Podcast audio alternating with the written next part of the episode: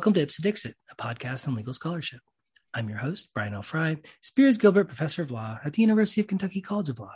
My guests are Sarah Burstein, Professor of Law at the University of Oklahoma College of Law, and Saurabh Vishnubhakat, Professor of Law and Engineering at Texas A&M University. We will discuss their article, The Truth about Design Patents, which will be published in the American University Law Review. So, Sarah, Saurabh, welcome back to the show for, for both of you. It's good to be here, Brian.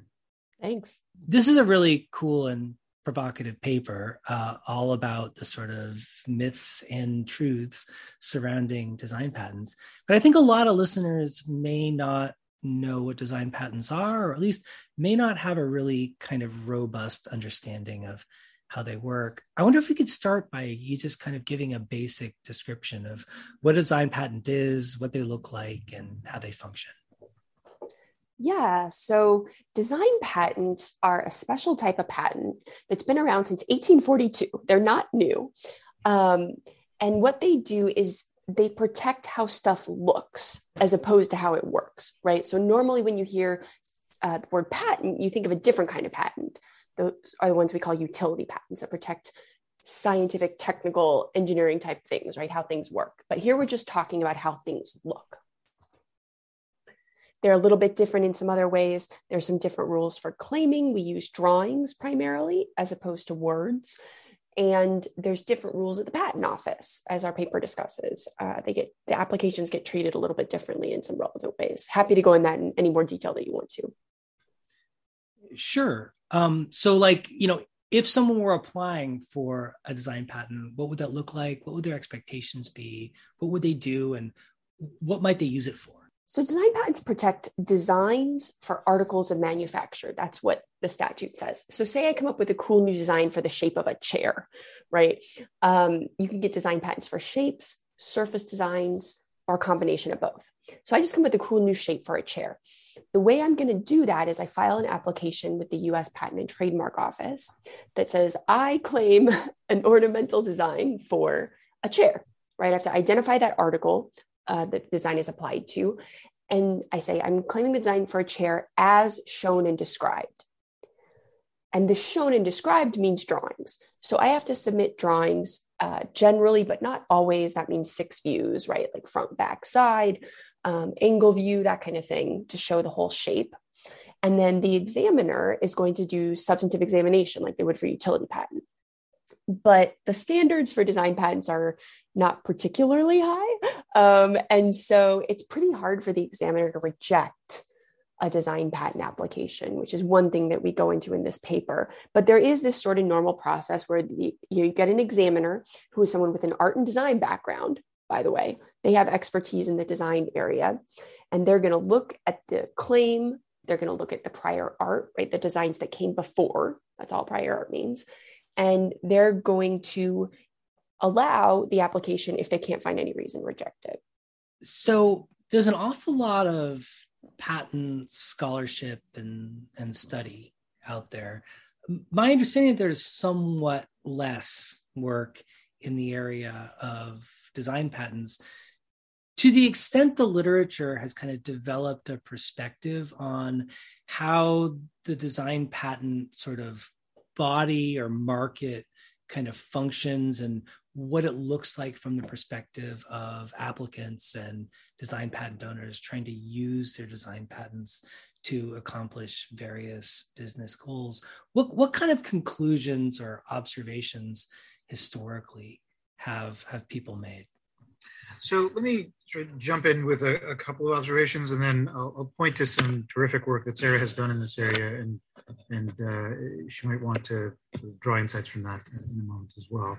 Um, a lot of the work that's being done on design patents now, and our paper is certainly an example of this, um, looks at lessons that have been learned, both analytical and theoretical on the one hand, and empirical and sort of policy relevant on the other uh, have looked to the work that was done before on the utility patent side. And the question is frequently, you know, to what extent do those findings about utility patents and those uh, reforms and those normative prescriptions uh, apply with equal force or greater or lesser force to, to the design patent world? So there's a lot of sort of uh, comparative analysis within the US utility patent and design patent regimes. And the reason why it's useful to take that you know, sort of framing as a starting point is for one thing, it's the same institution, the US Patent and Trademark Office, that's doing it. So that's one thing you can hold constant. A lot of the uh, concerns about uh, institutional design, institutional capacity, um, as Sarah mentioned, you know, the, the design patent uh, regime has been around since 1842.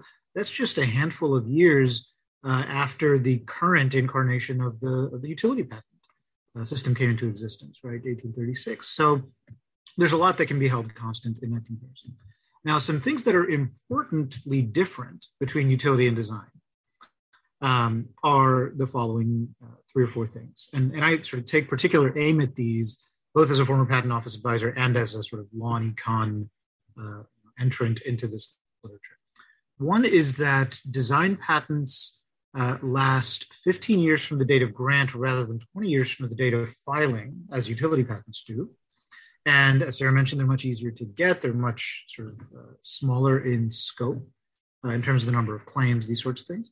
Uh, you can only have one claim, right? So, um, what that means is that design patents will have a fixed term from whenever they're granted rather than a variable term from when they're granted because utility patents are pegged from the date of filing, not from the date of grant. And uh, utility patents, after they're granted, every four years, you need to pay money to keep them in force.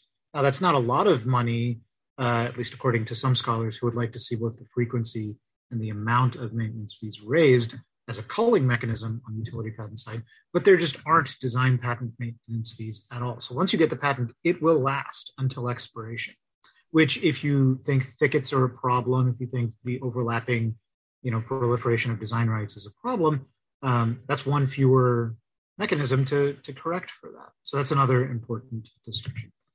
And a third, uh, and this is somewhat true of certain kinds of utility patents like software and high technology utility patents. Design uh, rights tend to be pretty fast moving.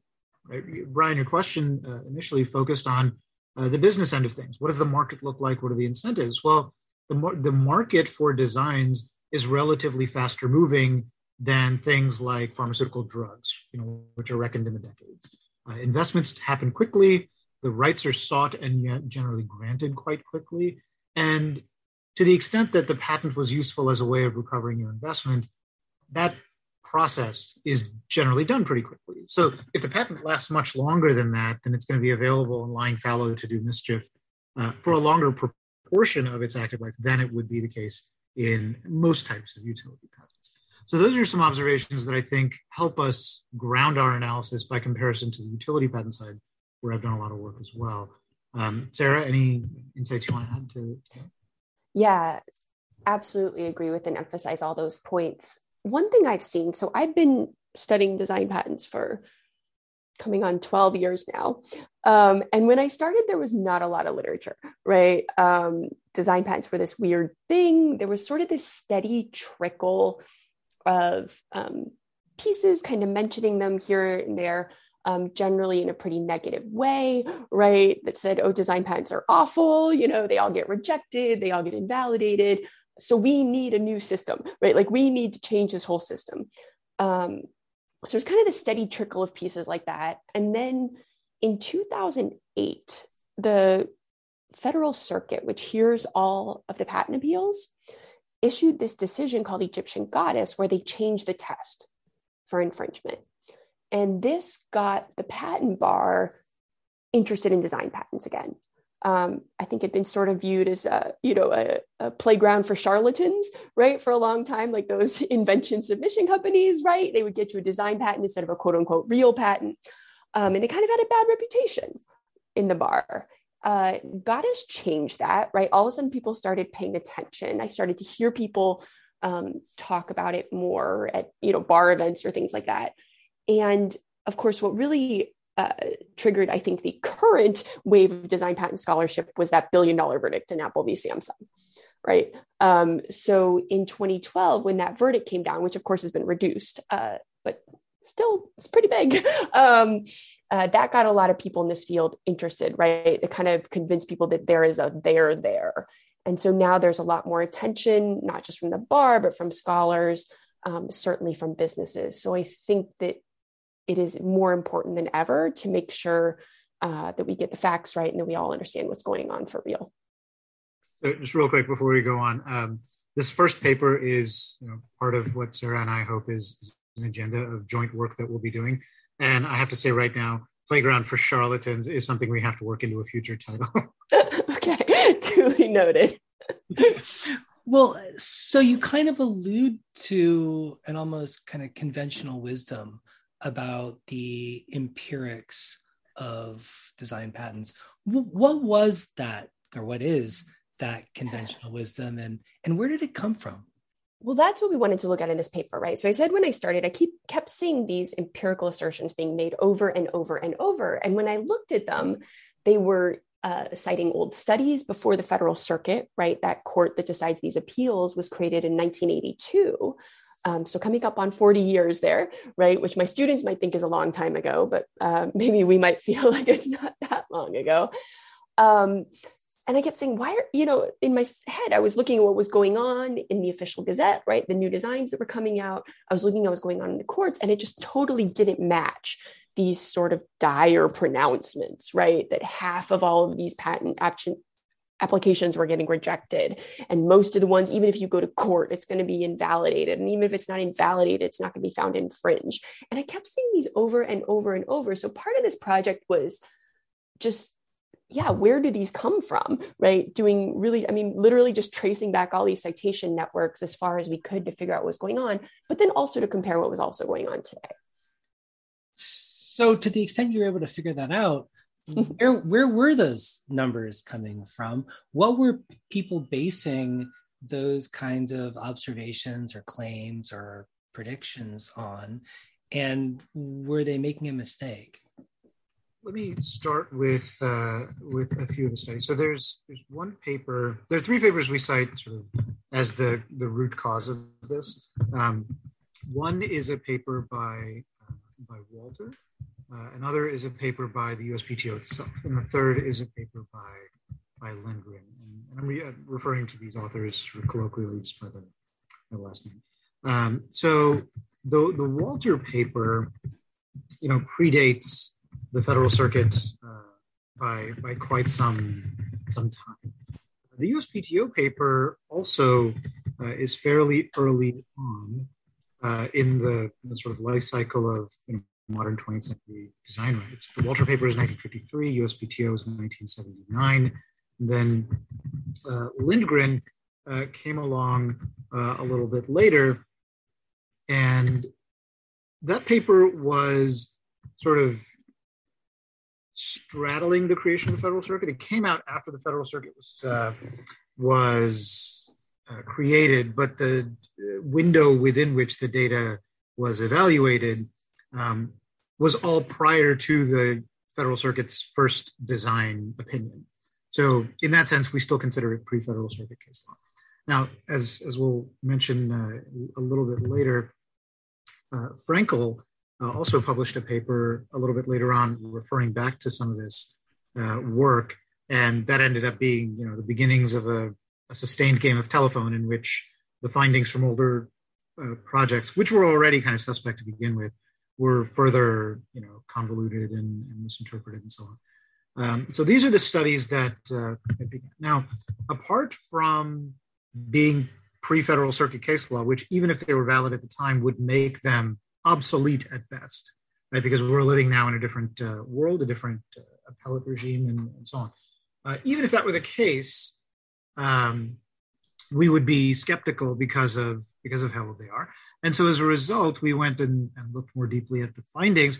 Those too were based on you know highly selected uh, cases. There's there's no account taken of the selection effects uh, in those papers and the numbers themselves are, are pretty small. The statistical power that uh, one might expect from claims that are so you know, bold and brazen about the, the, the dire state of the world, um, you would think would have stronger empirical support even on its own terms. And in our opinion, it, it didn't. And so that's where these these sort of things started. And they, you know, you could call it most, you could say two thirds, you could say over half, you could say close to 70%, right? There are a lot of different ways to slice what is a pretty unreliable number. So our uh, task here was to sort of key all of those different articulations to a few origin stories and then hopefully to debunk the origin stories. Um, and so that was our, our, sort of starting point for these. Yeah, I'll add that to some degree, some of these became so much the common wisdom that people were repeating them without citation. Uh, so there's some places in the paper where we're like, we think this is what this person was talking about, right? Um, and kind of show you, uh, you know, we we had to kind of guess, right? Make some educated guesses, but we tried to be really transparent about that. Uh, but it's just remarkable how how durable some of these assertions have been.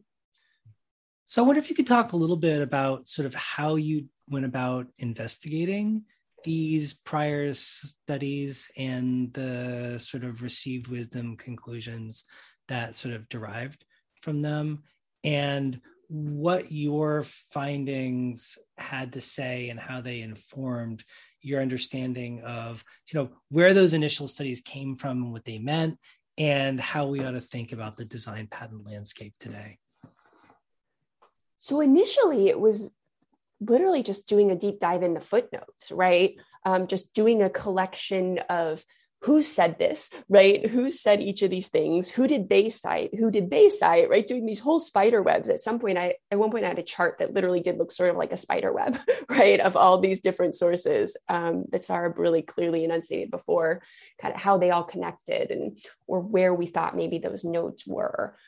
And just going back through them. And then um, as you said, finding the actual cases, really digging into what did they say. And in some cases, so with Lindgren, for example, he was really upfront about this is not robust statistics, right? This is not, you know, really strong. And people still cited him as if he was. And as far as um, our findings, what we actually found, Saurabh, you want to take that one? Yeah, absolutely. So um, the question of right we, we addressed each of these uh, these design myths in in turn right? The half of all design patent applications are rejected. Uh, the second is that most asserted design patents are invalidated in litigation. And the third most litigated design patents are not found infringed. Um, the problem with the first one and this is the really the most widespread and pernicious one uh, i remember seeing the chart that sarah alluded to just a moment ago and thinking this is like you know Charlie Day trying to track down Pepe Silvia. so in Philadelphia. Um, so uh, that that really does boil down, first of all, to a misunderstanding.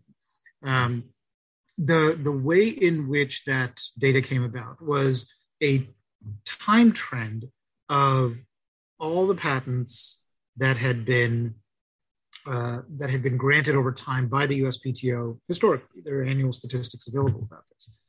Now, half of all design patent applications are rejected sounds like of all the applications that are filed today or over a certain period of time representative of the modern world half of them are granted the other half are rejected you can sort of quibble about the number what this was saying is uh, this time trend is that half of all the patents that have been granted ever were granted in the last 40 years which means that the other half uh, were granted prior to the last 40 years what that shows is an accelerating time trend, right? But that's not the same thing as saying that half of all design patents are granted and half are rejected. It's simply half of all patents ever granted were granted in the last 40 years. It's a very different empirical proposition.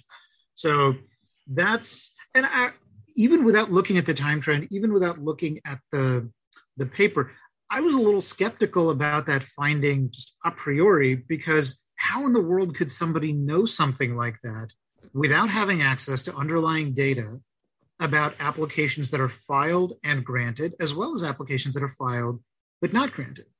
The second of those two things, applications, design applications that are filed and never issue as design patents, are not published.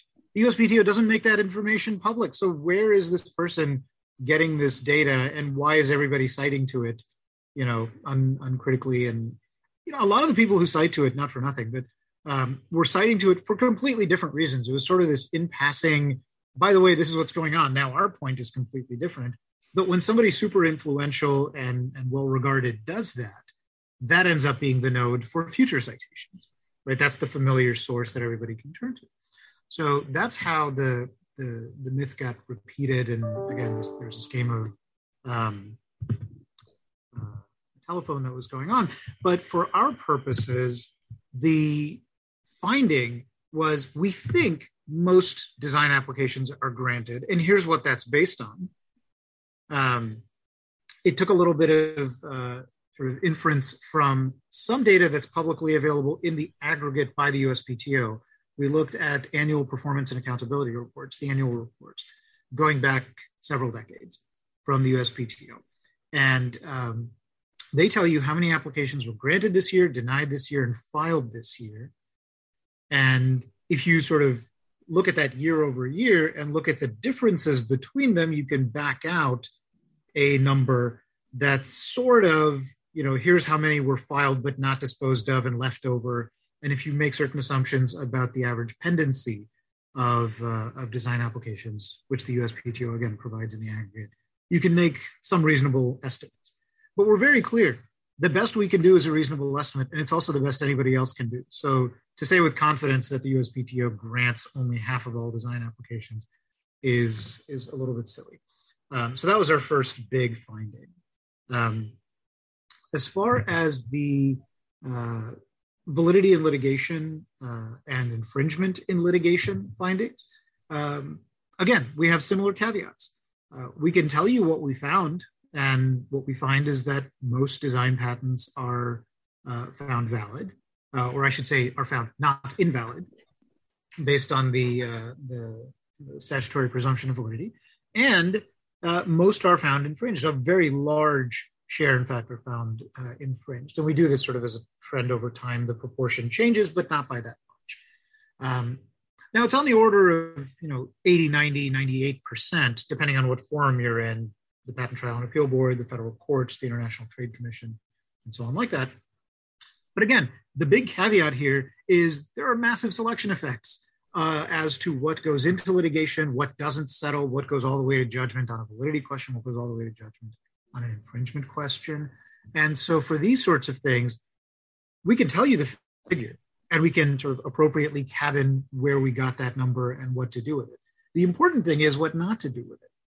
Do not take this as an indicator of the health of the design system, mm-hmm. nor should you take it as an indication of um, what a given design patent plucked at random in the world is likely to face, unless and until it winds up in litigation and goes all the way through, because the selection effects are quite strong. And it's not clear a priori which way they cut. So, you know, we want to correct uh, the empirical misapprehensions in the literature and in the in the sort of popular culture, but we also want to replace it with something that's not equally brazen and equally unsupportable. The answer to this confident wrongness is measured correctness, not overconfident uh, corrections either. I, I mean, I have to say, on one level, reading your paper, it was it was heartening to think that scholarship could have such extensive knock-on effects in in future work but a, a, little disheartening to realize that it doesn't seem like those knock-on effects really depend heavily on the accuracy of the underlying work or that that anyone seems to have been checking the the actual sources that they were relying on and there were people who pointed out some of these issues before, right? We're certainly not the first ones to notice this. Some people did say, hey, those are old studies, right? Um, and again, at least Lindgren was pretty measured in his actual writing. But yeah, I, I, also want to note that one of these papers was a student paper. So if you think your student paper doesn't matter, um, it matters, right? Please read this paper before you publish a note about design patents. that is true. And and look, I mean, there's been uh, a fair amount of discussion, uh, not in the design or even the IP literature, but just generally in the legal academy about um, whether peer review or some something resembling or approaching peer review might be valuable. Um, I think Brian, you've written uh, about both the costs and the benefits of, of that. Um, I think this would certainly be an example of how you know some peer review would probably have caught the more egregious examples at the at the outset. It's not clear that the conventional wisdom wouldn't have emerged anyway, because that's a much more organic and sort of sociocultural phenomenon. But uh, it certainly is our hope that now that it is what it is, we can correct uh, what it might become. Well, so to the extent there are takeaways from this paper about sort of what we can and do know about the design patent landscape, what will you say about that? You know, what are sort of the big picture like facts about design patent grants and enforceability that people ought to be replacing the kind of old incorrect conventional wisdom with and sort of where do you see this kind of study and body of work going next in other words what should people be looking to do in the future I think the biggest takeaway from this is that we need to be careful with some of the reform proposals that are floating around um, you know, a lot of people have said design patents are terrible because they're too hard to get and they, you know, get killed in litigation. So we need a new system, right? I think this research, if nothing else, right, um, calls those into significant doubt. Um, and I think we could disagree, first of all, whether um, those critiques are actually critiques, right? Are they are they uh, features or bugs, right? Um, one might actually value a system where it was hard to get design patents and easy to invalidate bad ones, right? We can debate what bad means. Um, but I think, you know, to the extent that you're just saying design patents are weak, design patents always lose, ergo, we need copyright, right? Or ergo, we need a European style registration system. It's just not supported by the evidence right? Even even assuming which i don't personally right um, that those would be good reasons to switch. And i would also add you know in the uh, discussion pertaining to the validity uh, question the grant rate and, and, these sorts of things in particular uh, figures one and two we we make a point of different measures. There are different ways to measure success, uh, if that's what you want to do, and if that's what you want to sort of use as your evidence for, for reform. Uh, one big thing is that there is not a standard settled consensus on how best to measure uh, success. So you could do it um, uh, as a matter of time, right? Fluctuating uh, over time, uh, moving average over X number of years based on number of you know applications filed and number of uh, design patents ultimately granted as a share of that. You'd have to account for things like abandonments and um, and other reasons for non-grant, things like that. That's one way to do it. Another is to measure success in design applications in getting the patent issued independently of time. You can do it as a function of the volume of applications filed in a given year. As the number of applications filed goes up, there's a, a very weak correlation, but it trends downward, which suggests that um, when there's more uh, stuff coming through the patent office doors, um, they're going to be inclined to grant less of it. That could be a function of just as these rights proliferate, the quality of a given application goes down. That's one hypothetical explanation for it. Another is institutional capacity. Um, patent office is just not staffed to deal with you know certain volumes beyond a certain point. And so they might err on the side of uh, uh, over exclusion or, or whatever the case might be. So you know this is a literature that's begun to be fleshed out on the utility patents side. The uspto's chief economist the uk ip office and academic researchers have done this work for about the last five to eight years and, and have found some pretty interesting and useful things we're just now starting to get the data for it on the design side. So that's one big piece. But the work still needs to be done. The analysis, the theoretical frameworks need to be developed uh, because the law is different as we as we have it. So that's one big sort of meta uh, takeaway that I would hope folks have from this paper. A second is that the reason our conclusions have to be measured is that our data is limited, and there's quite a lot more data on the utility patent side because there is more transparency. There's pre-grant publication. There's considerably more scrutiny that's brought to bear on the patent office's work.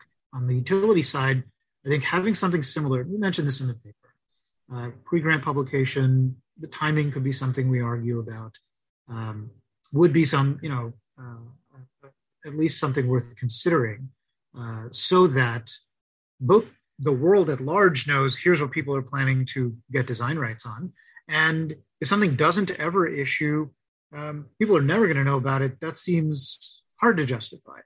Uh, mm-hmm. If there are good, you know, uh, proposals in support of it, uh, they haven't gotten the, the sort of airing that they certainly deserve. Uh, because at the moment, it seems like a pretty clear cut case in favor of making more data available. And, and that's something that uh, I think both Sarah and I, as empiricists, would value, but that uh, would also be valuable to the, to the policymaking community and to the business community uh, in the world of design. I'll just add that this question of whether to public publish design applications has come up in other jurisdictions and in international comparative discussions of design rights, right? Not all countries have design patents, but a lot of them have similar systems, design registration, whatnot. The standard justification I've heard for not publishing applications is uh, quote unquote piracy, right? That someone's going to steal your design. And, but like we say in the paper, um, there's ways to deal with that, right? If you've got a meritorious design and you get a patent, we could give you pre issuance remedies, something to sort of protect or insulate you from that. But if your design isn't patentable, then people should be free to copy it anyway.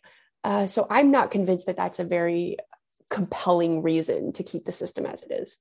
Yeah. Yeah. Well, Sarah, Saurabh, thanks so much for coming back on the show, talking about this great paper. Uh, I look forward to reading your work in the area in the future. thanks Thanks, Brian.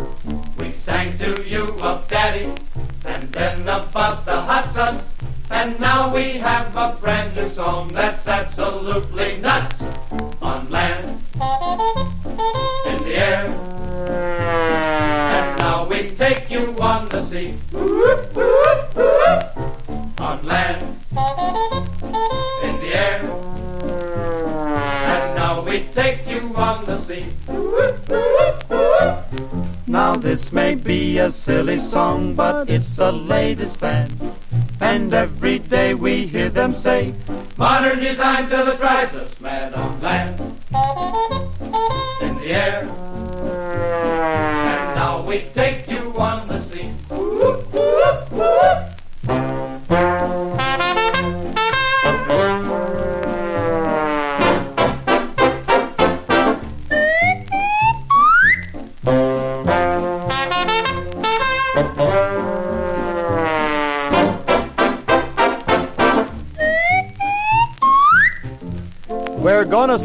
song once more, and when it comes around to where the whistle blows, we'll stop, and you make the proper sound. On land, in the air, and now we take you on the sea. On land, in the air, and now we take you on the sea. Now you're all doing very well, you make us mighty proud. But this time give it all you've got. Modern design, let's sing it loud on land. In the air. And now we take you on the sea. Now us. Now you. Now us. Together.